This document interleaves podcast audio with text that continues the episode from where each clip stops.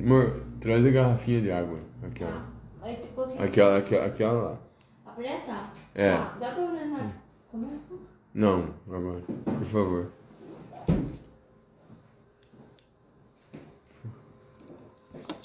Boa noite, pessoal.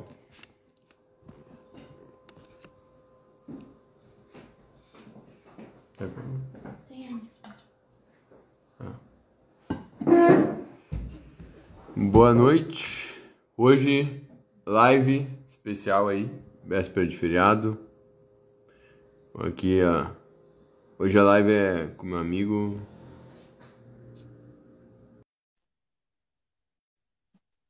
Saudade, meu irmão. Rodrigo. Fala, meu amigo. Beleza, irmão? Tudo Tudo certo? bem? Deixa eu ajeitar o áudio aqui só um minutinho. Tá me ouvindo bem? Tudo tranquilo? Acho que Tô todos ouvindo me bem. ouvem bem. E aí, o que, que você tá aprontando nesse dia frio? Eu tava estudando.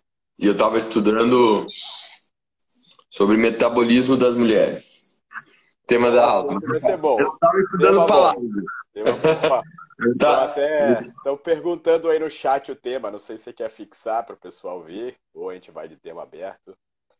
Não, não. As mulheres. Eu Esteroides anabolizantes e anticoncepcionais. É isso, né? Você vai falar de anticoncepcional também? Cara, vou falar de tudo, né? Você me conhece. Deu assunto, eu falo. Mas a gente pode falar, cara, dar uma misturada da parte de hormônios mulheres, É. tanto androgênicos quanto anticoncepcionais. Acho que é bem tranquilo. Doutor Lucas tá aí também com a gente, outros colegas. E a... eu tava estudando esse assunto porque eu vou, Você vai Vamos me cobrar. sobre. Prova oral ao vivo. eu vou falar sobre isso no aqui em Balneário no domingo, na palestra que vai ter do ENAF aqui.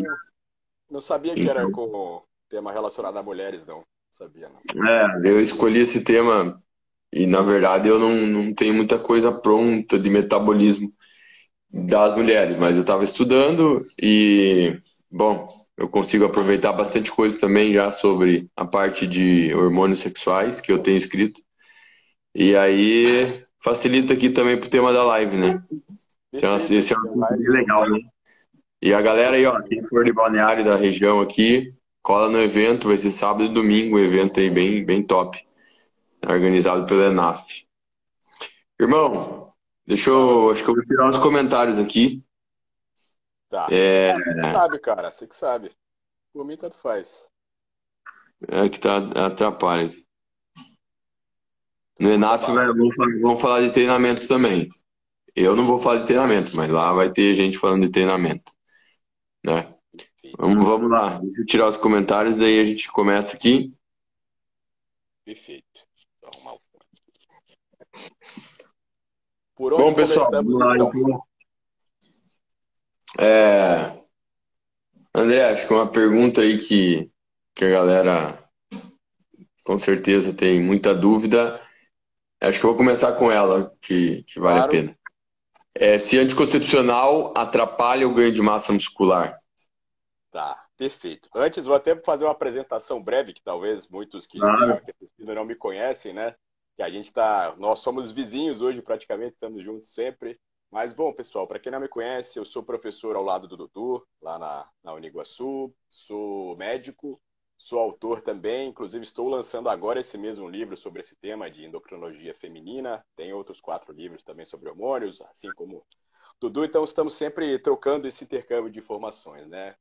E é bem comum esse tipo de, de, de atendimento, Dudu, quando a gente fala sobre anticoncepcionais, atrapalhar ganho de massa ou não, e até já puxando um gancho aqui, o intercâmbio sobre a utilização de um anticoncepcional junto com o hormônio. Acredito que muito, muitas pessoas que estejam assistindo possam ter essa dúvida, né? E aí que vem uma frase que eu deixei até no livro, que é o seguinte: não demonize, individualize. Eu vou querer fazer até um contraponto que eu acho que fica legal. Na sua concepção hoje, né, à medida que a gente vai estudando cada vez mais, o que, que você vê em relação à parte dos anticoncepcionais para hipertrofia? E a gente tem que entender que às vezes a gente não está falando só de hipertrofia, a gente pode estar falando de ganho de peso em retenção hídrica não massa gorda, e muitos outros nuances que às vezes a gente não consegue explorar mais. Né? Então eu vou fazer uma contra-pergunta para depois eu pegar mais detalhes. você, que está entrando cada vez mais, você lançou um e-book também sobre esse tema, que tem, tem um capítulo lá sobre isso, né? A sua visão, inclusive até a minha, que veio dos últimos anos e veio amadurecendo. Tinha até um conceito diferente, né? Eu achava que tinha um impacto maior. Como que é também esse background seu? O que, que você me diz em relação a isso? É, se no passado eu achava que poderia ter uma influência negativa é, maior, embora eu nunca falei que fosse algo que pudesse ser tão prejudicial assim. É, eu nunca fui, fui nesse ponto mais extremo aí que a gente já viu alguns profissionais, né, alegarem que contraceptivo não seria bom porque reduz a testosterona total e livre da mulher e a justificativa muitas vezes vai por esse lado, né? Sim. É, e eu comento isso no meu livro de, de hormônios, né? Mas eu entendo também na época eu já entendia que eu sempre perguntava nas, nas minhas palestras para as mulheres, óbvio, sabendo que, que a opinião da pessoa muitas vezes pode estar tá enviesada, não tem o mesmo conhecimento para avaliar, mas eu sempre perguntava sobre a experiência com o uso de contraceptivo e perguntava o tipo de contraceptivo que a mulher utilizava, né? E sempre então, com isso eu consegui ter um ponto de vista equilibrado, assim, sem é, sempre tentando ouvir as mulheres e também, obviamente, estudando em paralelo. Hoje, obviamente, a concepção que eu tenho é diferente. Eu penso que, pelo que a gente tem de, de, de estudos também, né, não, não são tantos assim, mas a gente normalmente não vê o anticoncepcional atrapalhando na hipertrofia muscular, embora alguns anticoncepcionais em algumas mulheres, dependendo do caso, pode até é, interferir um pouco, aqueles com progestina antiandrogênica, mas é aquela coisa, no geral dá para dizer que não atrapalha, né, irmão? Sim, pode. Eu, pode eu, quis, eu, quis, levantar esse questionamento porque, assim, cara, eu também, quando eu comecei a estudar mais a fundo esse tema, inclusive eu estou também finalizando a minha pós em ginecologia, é, porque eu quis trazer um pouco mais da união, da parte clínica também, o que, que a gente vê? A gente tem que. O individualizar, a gente generaliza, mas a gente tem que entender o que, que é individualizar, certo? Então, assim, eu e tanto a Bruna também, a, a minha mulher, para quem não conhece, ela trabalha muito com isso. A gente pega mulheres o tempo todo em cenários distintos, né? Então, por exemplo, a gente não, não fala nos nossos livros a diferença que a gente tem entre a testosterona, que, por exemplo, em relação a testosterona e oxandrolona, tem uma diferença importante do ponto de vista de potencial androgênico, de alterações ali estruturais que deem mais biodisponibilidade, que é 17-alfa-alquilação. Então, assim, os contraceptivos, as pessoas até então, cara, é, até alguns anos atrás, generalizavam muito, colocavam como se fosse tudo igual. Então a gente sabe que não é. São hormônios que, inclusive, têm um esqueleto muito parecido com o da testosterona e dos esteroides anabólicos também. E eles têm seus nuances. Então a gente tem tipos diferentes, doses diferentes. Então é igual eu falar, poxa, usar 5mg de oxandrolona é diferente de usar 50, certo? Usar texto em gel numa mulher é diferente de usar oximetolona, que é o emo. Então os anticoncepcionais eles têm essa questão ligada à individualização, que também não tem que vir só com a contracepção. Né? Então eu vou dar um exemplo. Você já deve ter atendido também algumas mulheres assim, é, com esse advento de demonizar demais, muitas mulheres que têm às vezes o fluxo, né, tem muito sangramento excessivo, é, elas tiram o anticoncepcional, fica com um ciclo regular, sem mais problemas. Estou dando um exemplo simples. Mas começam a ter um fluxo muito acentuado, tá? E está sangrando todo mês. E com esse sangramento, às vezes que é aspas normal, mas de mais volume, vai embora o quê? Ferro, certo? E às vezes algumas mulheres eu atendo aqui com uma certa frequência que vem com a hemoglobina baixa no exame, talvez nem com quadro anêmico, mas alguma coisa limítrofe, o VCM, o HCM baixo, ferritina baixa. Então, essa mulher, às vezes com medo de perder performance, tira o anticoncepcional, mas acaba perdendo ainda mais por uma questão ginecológica dela, né? Esse é só um exemplo, tem muitos outros. Então, hoje a gente Sim. fala que é muito mais a gente é, individualizar e... o método. É, e a própria, as próprias alterações no ciclo menstrual ali, em algumas mulheres essas alterações podem né, prejudicar a performance. Às vezes o anticoncepcional até ajuda na melhora. Né? Cara, existe uma coisa que chama TDPM, que é o transtorno disfórico pré-menstrual, né? Ele é até uma condição psiquiátrica associada a grandes alterações de humor que uma mulher pode ter durante ali as fases do ciclo, principalmente a fase pré-menstrual. Isso pode ser um transtorno, chega a ser incapacitante. Tem algumas que têm essas alterações que não são um transtorno, mas são mais leves. Mas os anticoncepcionais podem melhorar isso. Então, tem mulheres, por exemplo, que ou sofrem de muita cólica, ou ficam com muita alteração de humor, apetite e tudo mais. E o anticoncepcional, aí existem as particularidades. Tem os monofásicos, que são uma dose só contínua. Você pode usar a pílula de forma contínua, emendando. Só que tem algumas que são melhores do que outras para fazer isso, que dão menos escapes, entendeu? Então tem coisas que a gente vai adaptando para cada mulher. E aí tem até uma coisa mais legal que eu tenho trabalhado muito hoje, que é sobre é, a junção do uso, às vezes, de uma oxandrolona junto com o contraceptivo, entendeu? E basicamente você consegue fazer o que, em teoria, os colegas propõem fazer com o chip da Beleza, mas você faz de uma forma muito mais refinada e, obviamente, mais barata. Né? Não uhum. existe interação do esteroide com o anticoncepcional, do ponto de vista farmacológico, de um anular o efeito do outro. Acho que é até uma pergunta que talvez te façam muito também. É, não, essa aí é a pergunta é campeã, né, quando fazem. Mas, assim, existe algum aumento de risco, é, por exemplo, a mulher que combina esteroide com anticoncepcional, ela pode ter um, um risco aumentado de trombose, isso? Ou... Cara, na realidade não, porque assim, o, o que, que gera o risco aumentado de trombose? Esse risco ele é aumentado nos primeiros seis meses da introdução do anticoncepcional, então, depois dos primeiros seis meses, esse risco cai um pouco. Né? E aí a gente tem que entender aquele conceito de risco relativo e absoluto. Então, é igual aquela história, cara. Se eu estou em casa e eu não saio de casa, eu estou com risco zero de ser atropelado, a não ser que passe um, um carro voador aqui. Se eu saio de casa e atravesso a rua, eu já aumento 50% o meu risco de ser atropelado. Não quer dizer que só por isso eu não saia de casa. Então eu tenho que entender quais são os riscos na prática. Né? O brasileiro tem mania de tentar usar o emocional para explicar tudo. Se fosse assim, a gente não usaria ibuprofeno, Advil, medicações que são vendidas na farmácia o tempo todo. Então, assim, o risco de trombose com anticoncepcional existe. Eu já atendi pacientes, já estive presente no hospital com pacientes que internaram por isso, mas não é tão grande. A associação deles com moxandrolona, por exemplo, não muda muito a parte de coagulação, tá? Inclusive, hoje tem anticoncepcionais até mais aspas, novos que não tem o etinil estradiol, que é um dos tipos de estrogênio da composição, que é até um estrogênio 17-alfa alquinilado, né? Ele é diferente.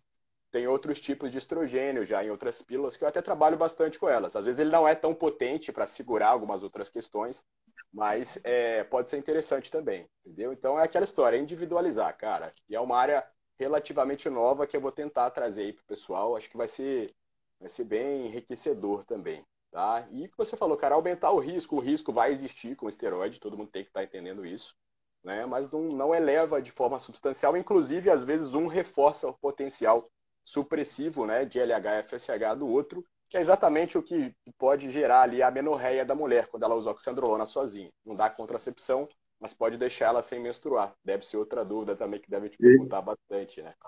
Certeza. E, irmão, e uma coisa que a gente deve falar aqui, sobre avaliar. É, muitos profissionais pedem exame de testosterona para mulher e muitas vezes esse exame vai aparecer alterado, principalmente em mulheres que usam anticoncepcional.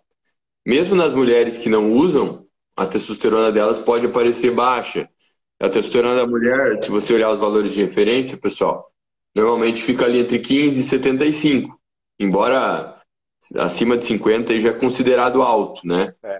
Então, assim, é, vou pedir para o André explanar isso um pouco para vocês, porque é normal se você estiver usando um contraceptivo, principalmente os, os que têm progesterona e estrogênio, a testosterona total e a livre estarem baixas, principalmente a livre, né, que fica num, num limiar bem baixo, vai ficar abaixo da referência.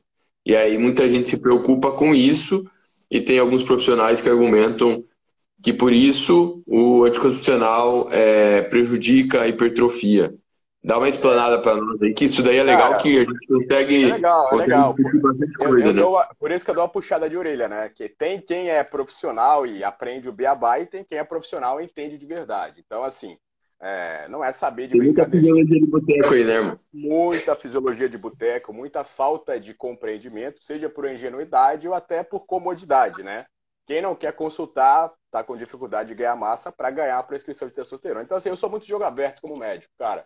Se a paciente senta na minha frente e acha que o problema é testosterona, eu falo, olha, não é testosterona. Mas se você quer uma justificativa para usar algo, não precise. Bata no peito e entenda os riscos. E não opte por testosterona, porque para estética é o pior hormônio possível.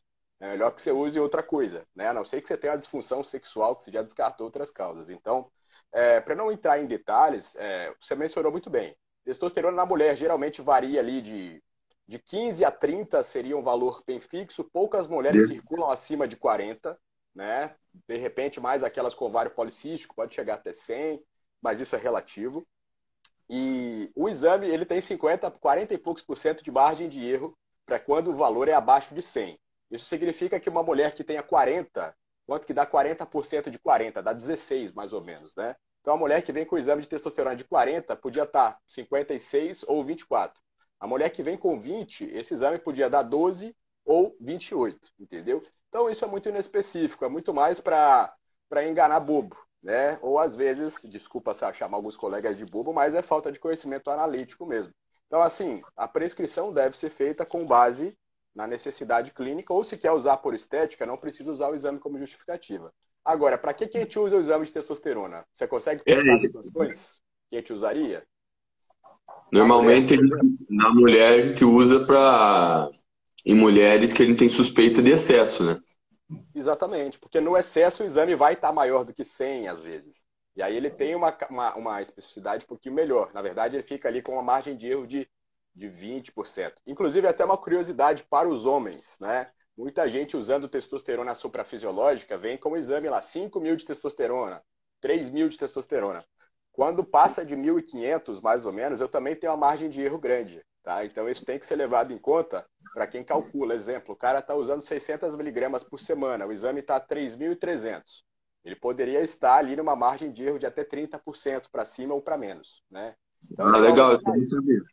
É, é, e, a e, a testosterona livre, como ela no exame, ela não é medida, então assim, ela não é aferida, ela é calculada né, pela fórmula tem a de lá, tem a de Vermeulen, ela usa a quantidade de texto total, de SHBG e algumas questões químicas, então ela dá erro também. Então, quase nunca, é, quem é mais sério, você não usa muito a testosterona livre na prática clínica, tá? Algumas vezes as, a gente propõe usar no hipogonadismo do envelhecimento, que é o dying, a gente fala. Mas na mulher, muita... assim. Pode, pode falar, pode falar.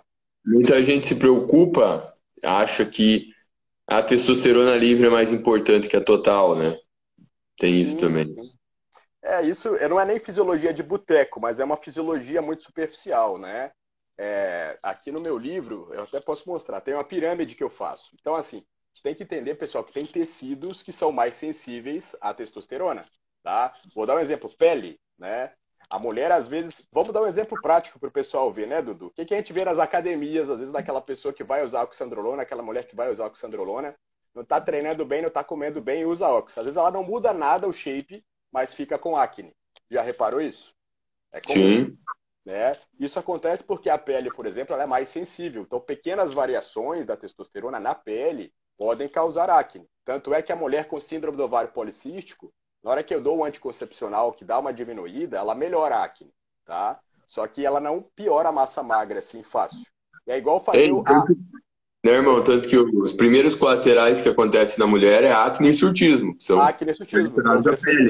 Exato. Porque se a gente for pensar em exame, o exame da mulher com síndrome do ovário policístico, ele é um exame muito bom. A mulher com ovário policístico, ela tem um SHBG bem baixo. Por quê? Porque a insulina inibe o SHBG, o TNF-alfa e L6 e L1 inibem o SHBG e a retroalimentação ali pelo descontrole do ciclo menstrual também inibe o SHBG. Né? Então a mulher com SOP tem texto livre alta, texto total provavelmente mais alta e tem o IGF-1 mais alto também, porque ela tem hiperinsulinismo, pelo menos o pós-prandial ele dá os picos maiores. Então, de exames, ela está muito bem. Na prática, a mulher com SOP não tem um shape bonito, né? Então, é, tem... e elas têm uma. Elas podem ter uma facilidade maior até de ter mais massa muscular, né? Mais hipertrofia. Pode, de E até, até, mais, até mais performance, né? Já li um, trabalhos associando mais, mais testosterona a aumento de performance nas mulheres, mas em compensação, elas tendem a ter mais massa gorda Exatamente. e pior da insulina, né? E assim, a SOP também a gente generaliza muito, né? Se a gente for um pouquinho mais específico, cara, existem. É, é igual eu falar para você, o abuso de testosterona faz mal. Faz mal, isso a gente sabe.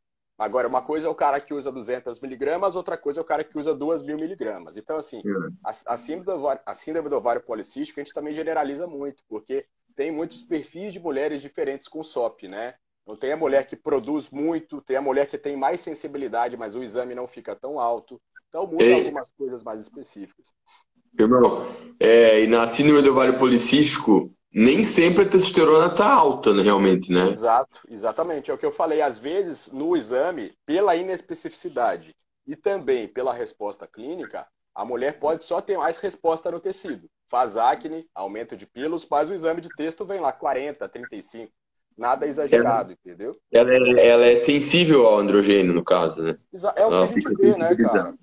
Vou te dar um exemplo. Tem mulheres que fazem acne com dilmirena. O dilmirena, a progestina que está nele, ela é um 13-etilgonano, que a gente fala. Ele é derivado da DECA, segunda geração.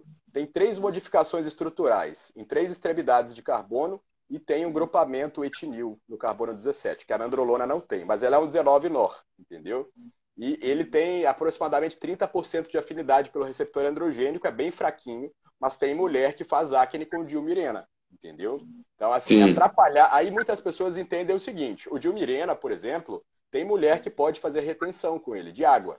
Assim como Sim. tem mulher que pode reter com oxandrolona, não é comum, mas algumas podem reter, depende de dieta, obviamente. Sim. Então, às vezes, a mulher bota um dilmirena, faz uma retenção, acha que ganhou peso, que engordou e foi água, quando vê aquilo é um androgênio. Então, assim, tem alguns nuances. Por isso que a gente tem, como, como médicos, profissionais da saúde, saber interpretar o contexto, que é uma coisa que eu tento ensinar para meus alunos. Olha, não olha só para o medicamento, olha para quem vai usar o medicamento. Isso vai mudar completamente o cenário, né? Com certeza, você pega uma mulher que já tem SOP, né? A SOP que a gente fala aqui é síndrome do ovário policístico, tá, pessoal? Estamos falando assim é, e dar um dilmirena para a mulher, você tem grande chance de piorar o problema, né? Pode, pode piorar. Então depende muito do quadro. Essas mulheres elas têm um benefício maior de usar o método geralmente combinado. Não precisa nem ser o selênio ou diane, mas o método combinado cai um pouco melhor. O DIL, dependendo da mulher com SOP, se ela não tiver muito sintoma clínico, dá para usar, mas não é o mais ideal. Aí dependem de outras questões. Mas é exatamente Fala. isso que você falou. Já que você falou do selênio e do diane, explica aí para a galera por que que esses dois anticoncepcionais muitas vezes são indicados em mulheres que têm SOP e têm acne, né? Perfeito. Quando a gente tem um anticoncepcional, pessoal, a gente tem dois a gente pode ter um componente só. O principal componente contraceptivo é o progestagênio, que é como se fosse o quê? Por que, que ele não chama progesterona? Porque ele é uma derivação da progesterona. Igual a oxandrolona é um derivado, por exemplo, da dihidrotestosterona ou da testosterona, a gente pode considerar também. Então, essa progesterona, ela pode agir de duas formas, a progestina de duas formas. Ela inibe o eixo e também muda a espessura do muco cervical, até porque o espermatozoide tem que nadar, entrar no colo do útero para ir lá fecundar o óvulo, né? Então, isso é um método contraceptivo pelo hormônio, tá? E aí o estrogênio, ele entra junto para quê? Para ele conseguir aumentar ainda o feedback negativo a nível de hipotálamo hipófise certo? Só que ele não é essencial. Só que além disso, ele também tem o efeito de suprir as necessidades estrogênicas da mulher, tá? Então, por exemplo, tem mulheres, se a gente for muito simplista, falar, ah, vou dar um exemplo para você legal, Dudu, até para a gente fosforilar aqui. Tem mulheres que, se elas usam um contraceptivo que inibe muito o eixo, elas podem fazer, por exemplo, um hipoestrogenismo, porque ela vai produzir menos estrogênio pelos ovários, né, que vem da conversão, sobra um pouquinho das adrenais, a, própria medroxiprogesterona pode fazer isso. Inclusive, tem estudos que associam ela com possível redução de massa óssea por inibir demais o eixo.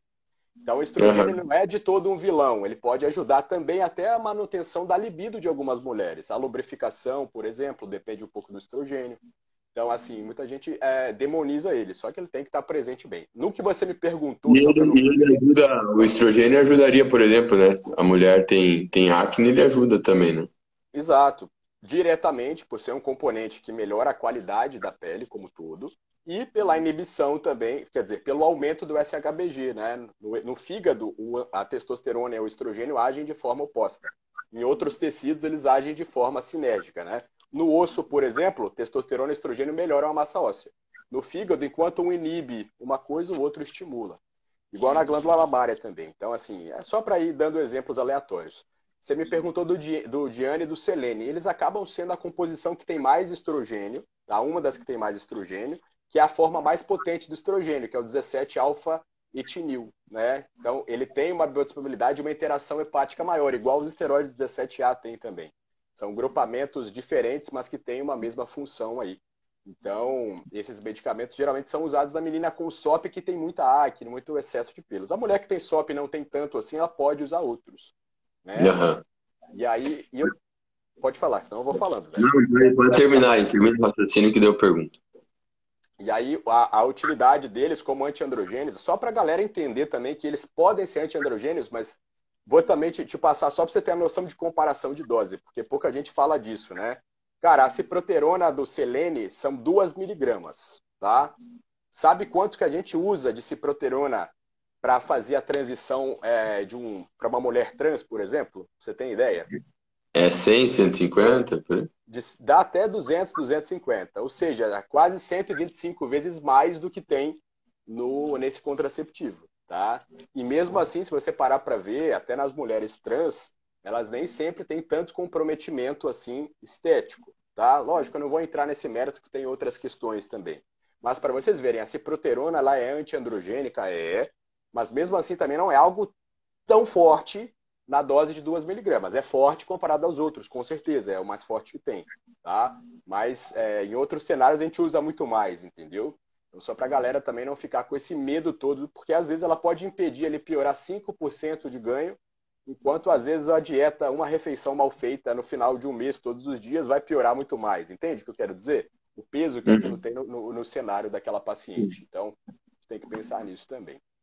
É, e por, por que, que você acha que o anticoncepcional, mesmo reduzindo a testosterona total e a livre bastante, ele não gera repercussões, normalmente não gera uma repercussão negativa na hipertrofia, né?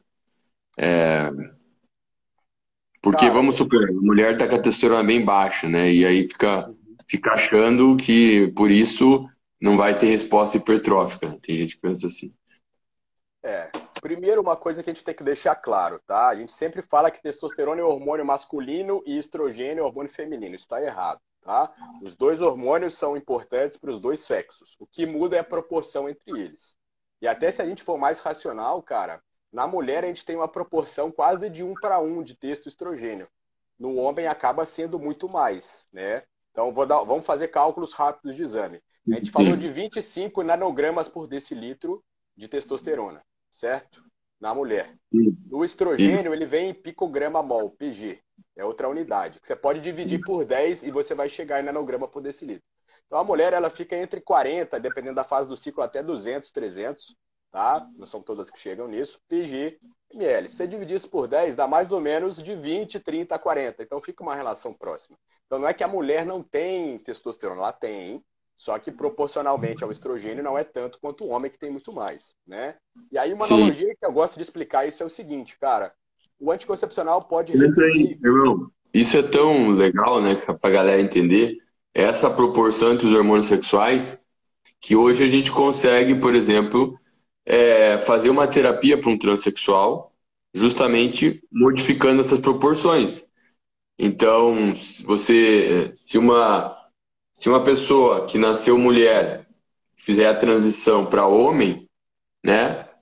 É, o homem trans ele vai tomar testosterona, vai diminuir os níveis de estrogênio dele e com isso ele vai virilizar e masculinizar o corpo, né? Exato. E isso é, é possível, então, graças a essas alterações. Assim como a gente pode fazer o contrário, né? A transição homem para mulher, graças à alteração no balanço dos hormônios sexuais. Isso eu acho fantástico, a gente ter a capacidade hoje de usar a medicina para ajudar essas pessoas, né? Sim, são ajustes finos, né? Porque a gente calcula proporções, exemplo, às vezes eu preciso mexer também é, vou fazer uma transição para um homem trans, ou seja, uma mulher que se identifica com gênero masculino e vai fazer a transição, né? Mas ela ainda tem ovários, ela ainda produz, ela ainda tem o ciclo. Então, muitas vezes você tem que cuidar disso. Não é só colocar testosterona, é ficar bem de olho ali, né? Qual o grau de virilização, velocidade. Então, eu trabalho com alguma, eu tenho pacientes trans, tanto homens quanto mulheres aqui. Então é, é bacana, cara, que você faz, você também consegue aprender muita coisa, dá para tirar muita informação disso, né? E fazer esse paralelo de doses, que eu acho que é, que é o mais legal. Então, o exemplo que eu usar para você é igual quando a gente fala de texto booster, né? De aumentar a testosterona natural do homem. Cara, se, se você tem 500 de texto e eu te levo para 750, Isso até às vezes pode mexer um pouco na sua pele ou no seu humor. Mas isso não vai fazer você ganhar 10 quilos de massa magra, vai. Dificilmente. Nem um quilo. Nem um quilo. Nem um quilo, né? Nem um quilo. Então, assim, eu dei um exagero. É. Então, Não assim, tem mulher, a gente, a gente pode pensar por uma ótica inversa também, tá? Se eu tenho 25 e vou para 12,5, será se isso muda tanto assim, de fato, né? E a gente tem que entender que, igual a gente conversa hoje, a testosterona ligada ao SHBG, ela também consegue entrar na célula, tá? Por endocitose ou por outros mecanismos, mesmo que, lógico, numa proporção menor. Então, assim, não é que a gente só funciona com a testosterona livre. Isso eu até ensinei pro pessoal lá na pós outro dia de outras questões, né? Por exemplo, a gente não, a gente aprende na faculdade, na graduação, que é receptora, chave e fechadura. Isso é a coisa mais antiquada do mundo. Né? Tanto é que a gente tem anticoncepcional que tem efeito diurético. A espironolactona tem efeito antiandrogênico, ela liga no receptor androgênico também. né? Então não é chave fechadura, a gente consegue ter ligações nesses receptores de alvos diferentes. Né? Então isso também é bacana para o pessoal entender um pouquinho dessas questões. Uma coisa aí que acho que é legal a gente falar também, né? É, quando se usa realmente testosterona em mulher, quando se deve utilizar, né? Eu acho que isso é uma. A gente vê cada vez mais hoje é, mulheres usando testo- testosterona. Muitas vezes elas alegam que foi prescrito porque no exame a testo estava baixa. Já vi isso, né? Mas também muitas vezes elas alegam que a libido estava baixa e o médico prescreveu testosterona. Então, quando, quando realmente se usa testosterona na mulher e qual a base para fazer o. Quer dizer, quais são os critérios para realmente prescrever testosterona para mulher? Eu sei que você já falou um pouquinho, mas é, eu, eu gostaria de, de bater mais nisso. Essa pergunta é muito boa, é, não só para quem não é da área, mas até para os colegas médicos que estiverem assistindo, né? Eu não vou ser hipócrita, assim, a gente não precisa ficar achando que a testosterona também vai ser é, o bicho papão para mulher. Não é, entendeu? Só que eu sou um cara muito preocupado com conceitos. Então, assim, eu não penso em falar se eu vou prescrever testosterona para mulher, que é reposição, tá? Eu não estou repondo, até porque até na menopausa eu tenho atividade de internalização de colesterol e faço ali síntese de androgênio.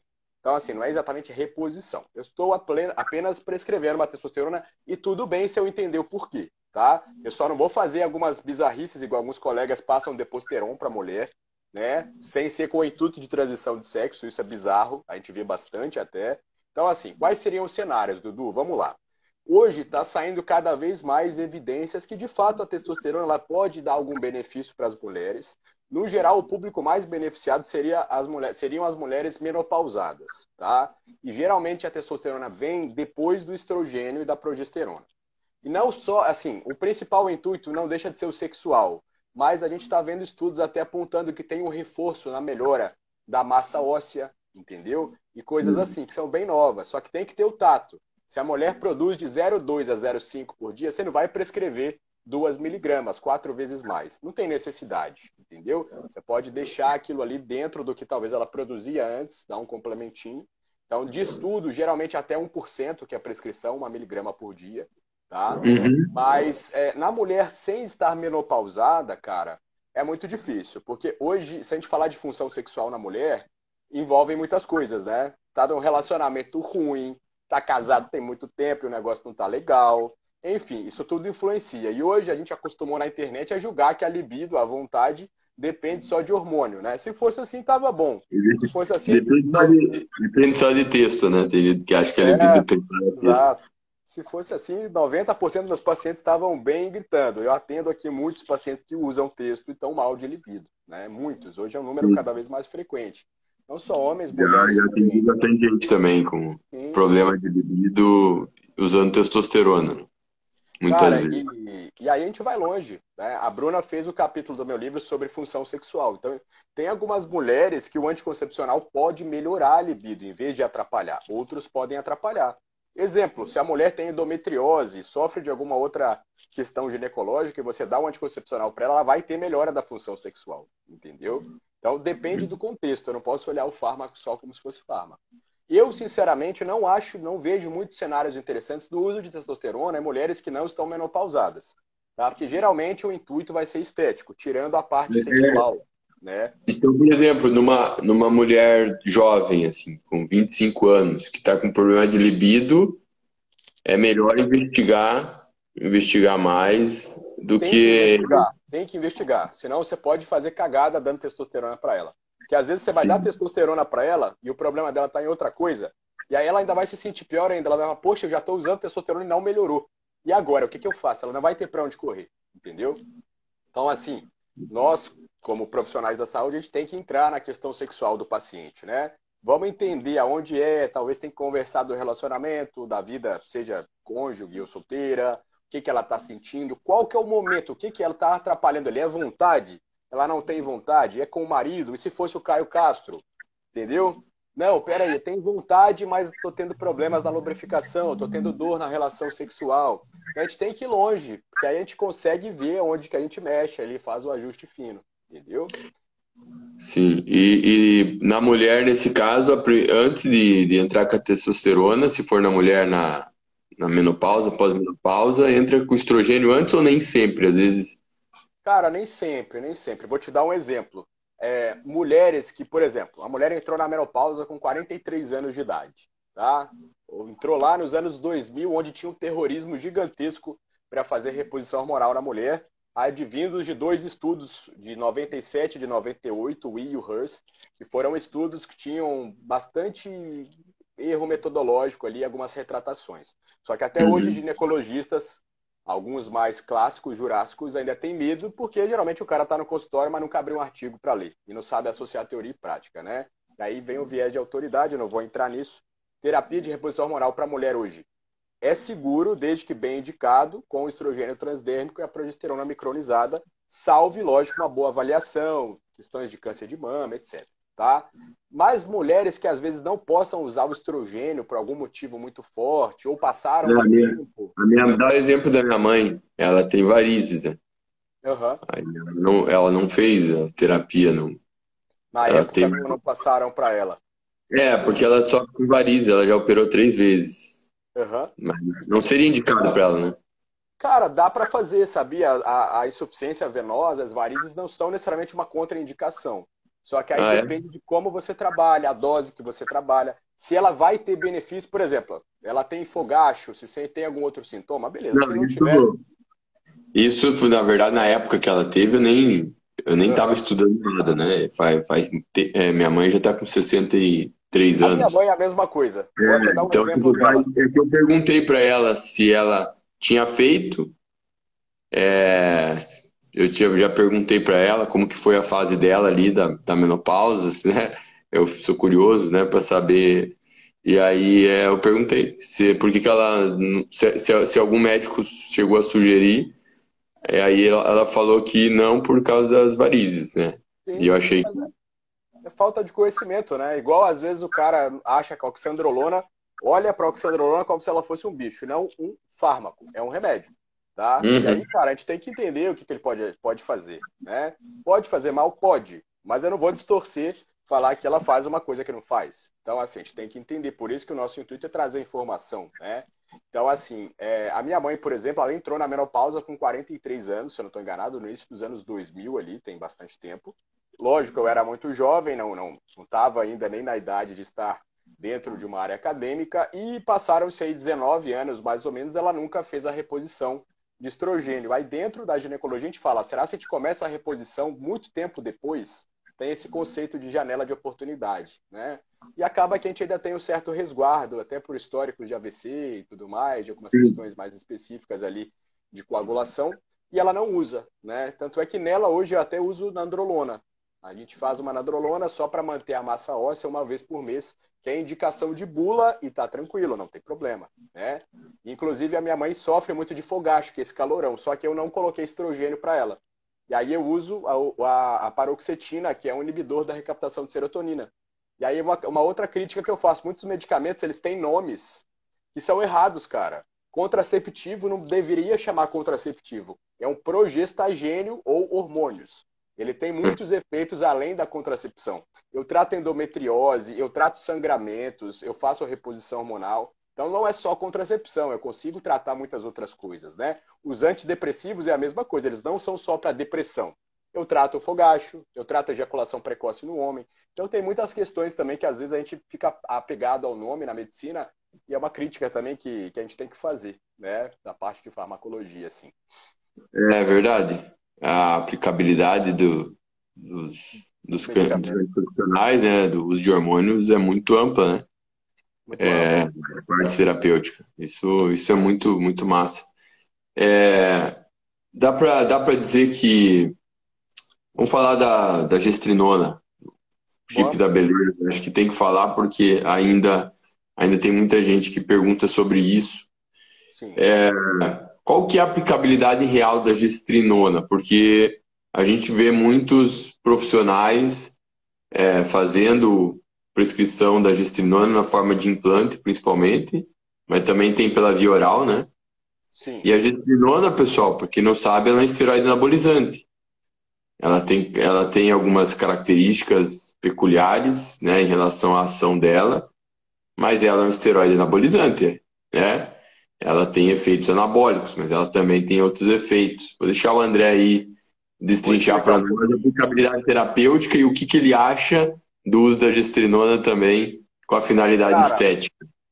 Olha, isso aqui, ó, essa molécula aqui, tá vendo, que é a capa do meu livro, isso hum. tem o um nome mirabolante, né? Que é ciclo pentano peridrofenanteno. Aquilo ali é a base de um esteroide. Quando eu começo a modificar aquilo, ele tem atividades diferentes, né? Isso aqui pode virar o cortisol, pode virar o dosterona, pode virar progesterona, testosterona, estradiol, enfim. E aí o que, que acontece? Lembra que eu falei para você que o, o, componente do dilmirena é primo da DECA? Ele tem Sim. três alterações? A gestrinona é até uma prima mais próxima ainda dela tá? Ela tem duas alterações só. Então não deixa de ter uma atividade que interage com o receptor androgênico, mas também interage com o receptor progestagênico, né? Então ela foi o hormônio que, que na verdade, naquele pool de substâncias lá nas décadas de 60 e 70, né, chamava R2323, ele foi desenvolvido primariamente para ser um contraceptivo por via oral, para ser utilizado duas vezes na semana, tá? E aí depois uhum. outros pesquisadores até aqui no Brasil, Elzimar Coutinho, ele começou a tentar utilizar aquilo como forma de implante, com, uma, com um intuito muito genuíno, cara, muito legal, entendeu? Que depois que acabou tendo uma certa distorção para o lado do marketing, assim. Então, o que, que acontece? É, dentro da parte médica, ela tem uma aplicabilidade hoje que está ganhando mais espaço de novo para mulher que tem endometriose, mas é uma endometriose mais refratária, entendeu? Então, vou te dar um exemplo. Isso eu preciso falar com o médico. Para o pessoal que, rapidamente que é endometriose, para quem não sabe. Pessoal, endometriose basicamente é o seguinte: é, dentro do útero das mulheres, nós temos um tecido que chama endométrio. Então, é como se fosse a minha. Vou dar um exemplo bem chulo aqui, mas didático. É como se fosse a minha barba. Isso aqui é como se fosse um tecido, certo? Para a mulher que tem a menstruação regular, todo mês esse tecido cresce e de repente ele descama e cai. Né? A endometriose é como se eu tivesse um pedaço de barba que cresce em outros locais. Então pode crescer, por exemplo, lá na minha pelve, no meu intestino pode acontecer. Tem relatos até de endometriose cerebral. Quem estimula o crescimento do tecido é a progesterona. E daí depois, quando ela desce, tem a, a menstruação. Quando a progesterona cai, né, eu tenho um processo inflamatório e esse tecido ele vai reagir com um processo inflamatório que gera dor e ao mesmo tempo outras questões. Então a endometriose ela é muito comprometedora para algumas mulheres. Tem mulher que tem endometriose no reto, no intestino, que deixa ela com constipação, com dor ao evacuar. Tem mulher que tem endometriose dentro do canal vaginal, que pode dar dor na penetração durante o sexo. E aí eu até falei, existem casos Mas absurdos. Que ela atinge outro sentido? Desculpa. Por como que ela atinge os tecidos? Cara, existem três teorias, tá? A teoria da menstruação retrógrada, tem a teoria também de algumas questões hereditárias. Hoje a realidade é que a gente não sabe justificar o porquê que nasce um tecido endometrial em outra, localiza... outra localidade, entendeu? Existem muitas, muitas teorias, uhum. assim, as mais aceitas são essas duas que eu falei. É algo um pouquinho mais complexo, assim, talvez, para explicar aqui rápido. Né? Não, beleza. Mas, basicamente, Vamos... o tratamento que a gente tem é o quê? Número um, o anti-inflamatório para na hora que você tiver o processo, né, você segurar essa inflamação, que é a mesma coisa quando a mulher que sofre de muita cólica no período ali pré-menstrual, ela usa, né, um ibuprofeno, um ácido mefanêmico, alguma coisa assim, e um progestagênio, que é o principal. Então, por exemplo, eu posso tratar a endometriose com o dilmirena. também ela é uma forma de tratar, mesmo liberando o hormônio mais local, ele também é absorvido sistemicamente. Aí a gestrinona ela entra como uma ferramenta mais potente, entendeu? E por ela ter uma ação mais forte, ela segura quadros refratários, mas não quer dizer que eu tenho que usar em todas as mulheres. Então, um exemplo que eu costumo dar mais simples é o seguinte: Por que, que a gestrinona consegue combater endometriose? Quer dizer, tratar. Exato. Cara, em partes pelo caráter androgênico dela, isso pode ser um fator que auxilia, em partes por ela ter uma característica de modular o receptor de progesterona, entendeu? Uhum. Então ela consegue ter atividade agonista e antagonista no, receptor de progesterona. É como se fosse um SPRG, modulador seletivo do receptor de progesterona, igual tem SARMs e SERMs, entendeu? E aí ela então, acaba então, tendo... Contraceptivo, por exemplo, se eu usar um Diane, não vai ajudar. Vai, vai ajudar. Vai também. Vai ajudar. Tanto é que qualquer contraceptivo ele é um tratamento para endometriose. Tá? Entendi. Só que aí são graus diferentes. Então, um exemplo que eu te dar é o seguinte: eu estou no meu escritório aqui agora. Meu escritório está tendo, digamos que tem uma infestação de insetos aqui.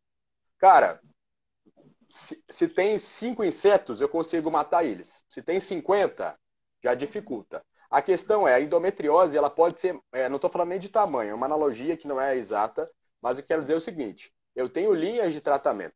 Não quer dizer que eu preciso entrar logo com gestrinona. São só as pacientes mais refratárias, que não, não respondem bem, por exemplo, a outros tratamentos de outros, outras progestinas dos contraceptivos. Aí a resposta para a gestrinona parece ser uma resposta melhor.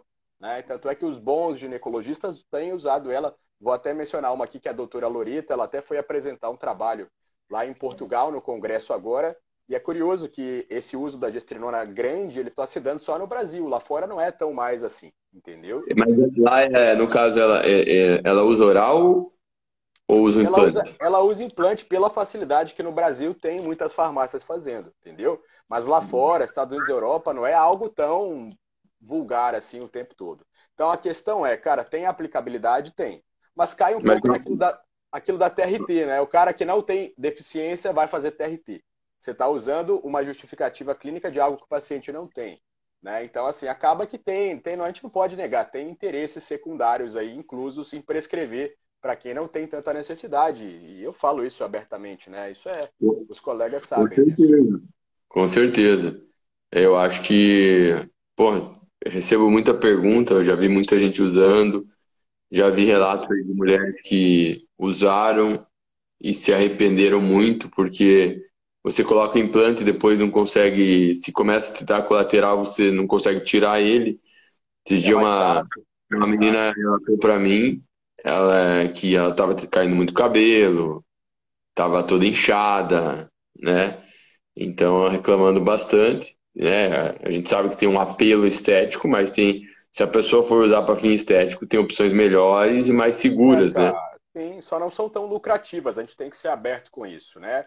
Então, assim, eu falei, hoje o que eu quero trazer é exatamente isso.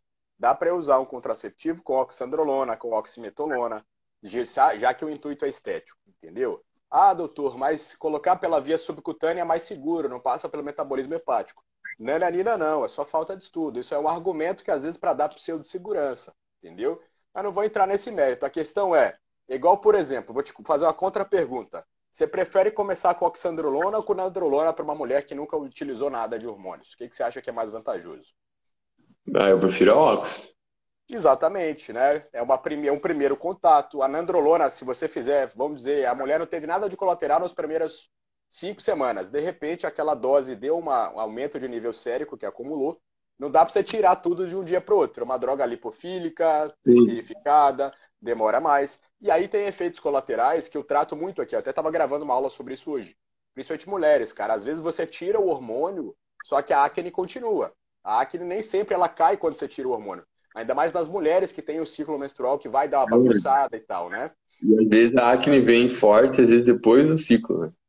Exatamente, cara. Isso é visto. Isso é visto. Porque a acne ela é multifatorial e ela depende de uma bactéria também. Tá? Tem dois fatores muito fortes, que é o androgênico, que ele aumenta a produção de sebo e aumenta o tamanho do calibre ali da, da, da unidade pilosebácea. Mas eu tenho os dois principais fatores, além desse, que é a bactéria, tá? que é a Propionibacterium acnes, e o fator imunológico. A parte imunológica ela tem um papel muito importante em como a unidade pilosebácea responde a essa bactéria que se alimenta do sebo que vai estar aumentado pelo uso do androgênio, entendeu? Uhum. E aí eu tenho que mexer nisso. E às vezes eu tiro o androgênio, mas aquilo lá continua desregulado. E nem sempre o antibiótico vai tratar. Né? Eu trabalho muito com o Rakutan hoje. Alguns protocolos alternativos de Rakutan tem que ter cuidado, mas acaba sendo a alternativa que diminui aquele, aquela unidade pelo sebácea de forma crônica. Né? Mas tem que ter cuidado. Se a mulher vai ela tem que estar protegida, porque se ela engravidar pode dar malformação no feto e tudo mais. Mas é, é uma das melhores alternativas hoje, já até puxando para outro lado, assim, tá? Beleza, deixa eu ver aqui quanto tempo foi aqui. Eu nem sei que horas são deu, também, deu, falando. Deu, é, deu uma deu, hora já, quase, cara. Deu uma hora já. Vamos finalizar respondendo duas, duas perguntinhas dos comentários. Vamos ver o que o pessoal falou aí. É, deixa. Pessoal, uh, liberei os comentários aqui. Cara, tem bastante perguntas. Irmão, quando, quando vai sair teu livro? É, ah, o... livro? Vamos lá, cara. Esse mês eu estou no mês corrido. Eu vou lançar um curso para médicos agora no domingo. E o meu livro, que eu acho que desse tema, você lançou o seu e-book, agora eu vou lançar o, o livro também. Então, estamos aí alinhados de estudo nos temas. Ele vai ser lançado no final desse mês, pessoal. Vai ser um livro de ginecologia endócrina sobre anticoncepcionais hormonais. A gente vai ter aí 320 páginas, mais ou menos, sobre cada um dos métodos contraceptivos, a parte de farmacologia, como eles vão influenciar na libido da mulher, como eles vão influenciar na composição, no metabolismo, no ganho de massa, no ganho de peso e massa gorda. Então, vai ser um livro que eu acredito que, nesse grau de profundidade também, hoje, técnico, a gente não tem nada do tipo até então, e vou tentar também ser um divisor de águas aí, sempre também sem usar achismo, né? Eu sou um cara que tiro a minha opinião, às vezes, do que eu vou escrever para ficar bem preto no branco ali. Tem de positivo e negativo de cada um. É, quando é, se lançar esse livro, com certeza aí vai ser um divisor de águas aí no meio. É, é muito, muito bom ouvir você falando sobre esse tema. É um cara aí que domina muito. E eu tô ansioso pelo livro. Pessoal, e o meu e-book aqui, ó, também é um material diferenciado, é mais focado em estética. É, é falo de hormônios anabólicos, falo de esteroides, falo do, do GH, também falo de SARMs ali. Focado nas mulheres, tem um pouco de fisiologia também. Então, é bem acessível o conteúdo, a leitura. Os livros do André também são muito acessíveis para quem quiser ler. Ó, ele tem livro de exames, tem o livro Testosterona, esse livro fantástico, o livro Testosterona. Né? Você gostou então, mesmo ou você está você tá sendo suspeito? Eu gostei, material que eu recomendo nas minhas aulas, inclusive, porque. Oi, mano, obrigado, é, muito feliz. Eu uso, eu uso, você é minha referência nas aulas também. Oi, que, isso, que isso, fico feliz demais, satisfação grande. Tá? Você é, quer uma perguntinha ou a gente vai finalizar? O que você acha? Deixa eu ver uma pergunta aqui só. Deixa eu ver. Você quer selecionar do chat hum. ou. Não, eu vou, vou selecionar no chat aqui, ó. Perfeito. Ah, uma, mulher, uma, moça que perguntou se a gestrinona pode atrapalhar a funcionalidade do estrogênio, efeito cardio, o efeito cardioprotetor e o efeito protetor ósseo do estrogênio pelo fato dela ser um pouco mais androgênica, ela não, não tem nada, assim, não existe muito estudo sobre gestrinona, tá? Estudo bom. Às vezes quem é muito a favor, por isso que eu falo, às vezes é, eu sei que muitos colegas que me acompanham, médicos, trabalham com gestrinona. Então a ideia aqui não é sair time A, time B.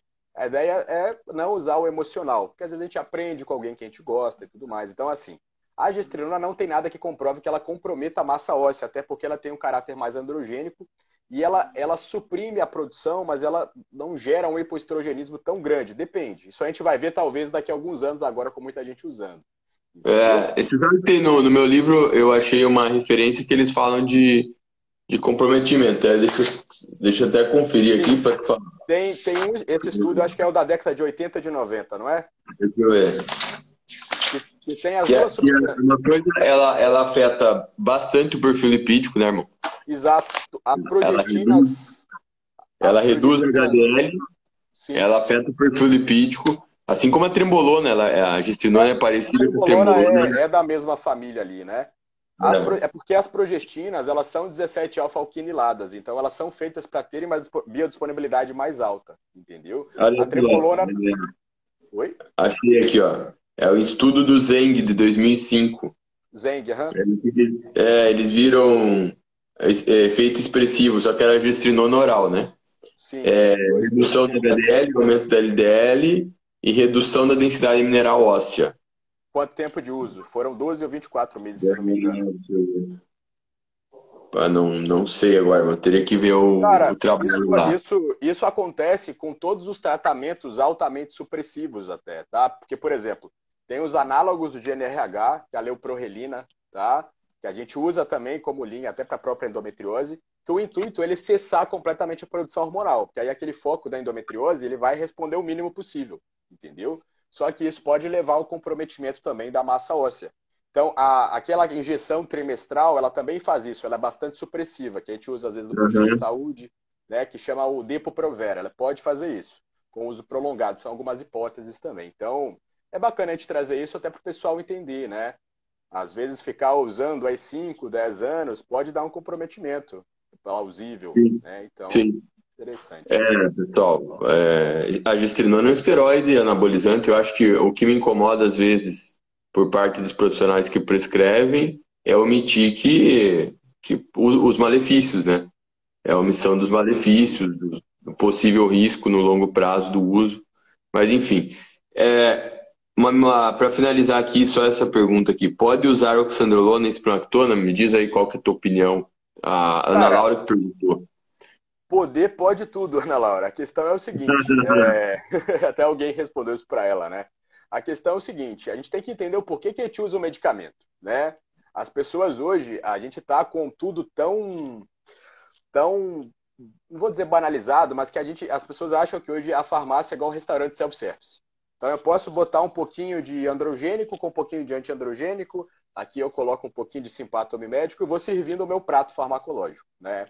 Então, assim, é, muitas vezes os profissionais não têm paciência de estudar bastante. Quanto tempo que a gente não estuda, Dudu? Hoje eu estou basicamente aqui 10, eu desde 8 e meia da manhã sentado. Consegui nem treinar.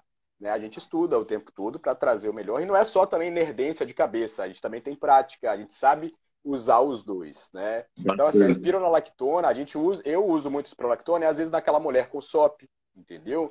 Uma mulher com uma acne, um insutismo idiopático, antes de pensar em utilizar outras coisas, às vezes como um complemento ao anticoncepcional. Agora, se a mulher está usando oxandrolona e está precisando usar espironolactona, você está entendendo que são dois fármacos de fora que vão no mesmo receptor. Poder utilizar? Pode, mas é mais inteligente que em vez de você começar a usar 10, 15 de oxandrolona, você comece com 5, fique 2, 3 meses usando, veja como você responde, depois você aumenta, para você não gerar acne depois ter que colocar espironolactona, e depois ter que colocar antibiótico, e ter que colocar Eu- o Rakutan. Isso e aquilo. Aí a saúde acaba ficando mais comprometida, entendeu? Eu penso, penso da mesma forma. A gente pode minimizar o dano é, controlando as dosagens, né? Então, controlando a dosagem do esteroide, para quem tem pouca experiência, sempre deve começar com pouco. E é por isso que é importante você ter acompanhamento aí de um médico aí como o André, que tem muita experiência e está sempre preocupado com a minimização de danos, né? Mas, galera, irmão, deixa um recado final aí, faz uma propaganda. Você está lançando um curso aí, né? Um curso Cara, bem eu, foda tô- é, eu tenho dois anos que eu não lanço curso online, estava no presencial, estava escrevendo os outros livros. Eu resolvi fazer um curso para médicos, porque, cara, só o livro de testosterona aqui, os dois, a gente já está com mais de 5 mil vendas, quase 5 mil mais ou menos, em menos de um ano. Então é bastante coisa, grande parte do público é médico e principalmente quem é curioso. Então, pessoal, não entenda que os meus livros são só para médicos, também não são. É, nós começamos a estudar 14, 15 anos atrás sobre essa área, né? A gente nem era da área da saúde, já gostava de estudar sobre isso, então, independentemente da área, você estudar mais e poder ter tempo para isso é o que te leva à frente, não só para o seu físico, mas para o seu mental, carreira, etc. Vou estar lançando agora na sexta, para quem já escreveu, e no domingo, o meu curso novo, que vai ser um curso aí com quase 20 horas de aula para médicos, é um conteúdo denso. E é o que eu tento trazer, cara, é porque muitos pacientes hoje me buscam por atendimento pelo seguinte: eu vou confessar uma coisa, eu atendo mais de 90% dos meus pacientes são quem já usam hormônios e por acaso não conseguiram ser abraçados por outros médicos. Então eu tenho que fazer a ponte, eu tenho que ser o cara que entende de clínica médica, saber falar de cardiologia, de urologia, de dermato, para fazer o meio de campo. Rapidinho aqui. Tá, a live vai fechar, tá? Então já Ah, vou te dar tchau aí. Vai fechar, tá, tá no time aqui. Abraço. Ah, então, Pessoal, fechou. obrigado. Pessoal, Marque a um gente. abraço.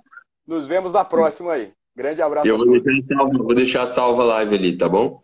Valeu, irmão. Um abraço. Tchau, Valeu. tchau, gente. Boa noite a todos. Tem aula do André no Nutriflix, hein?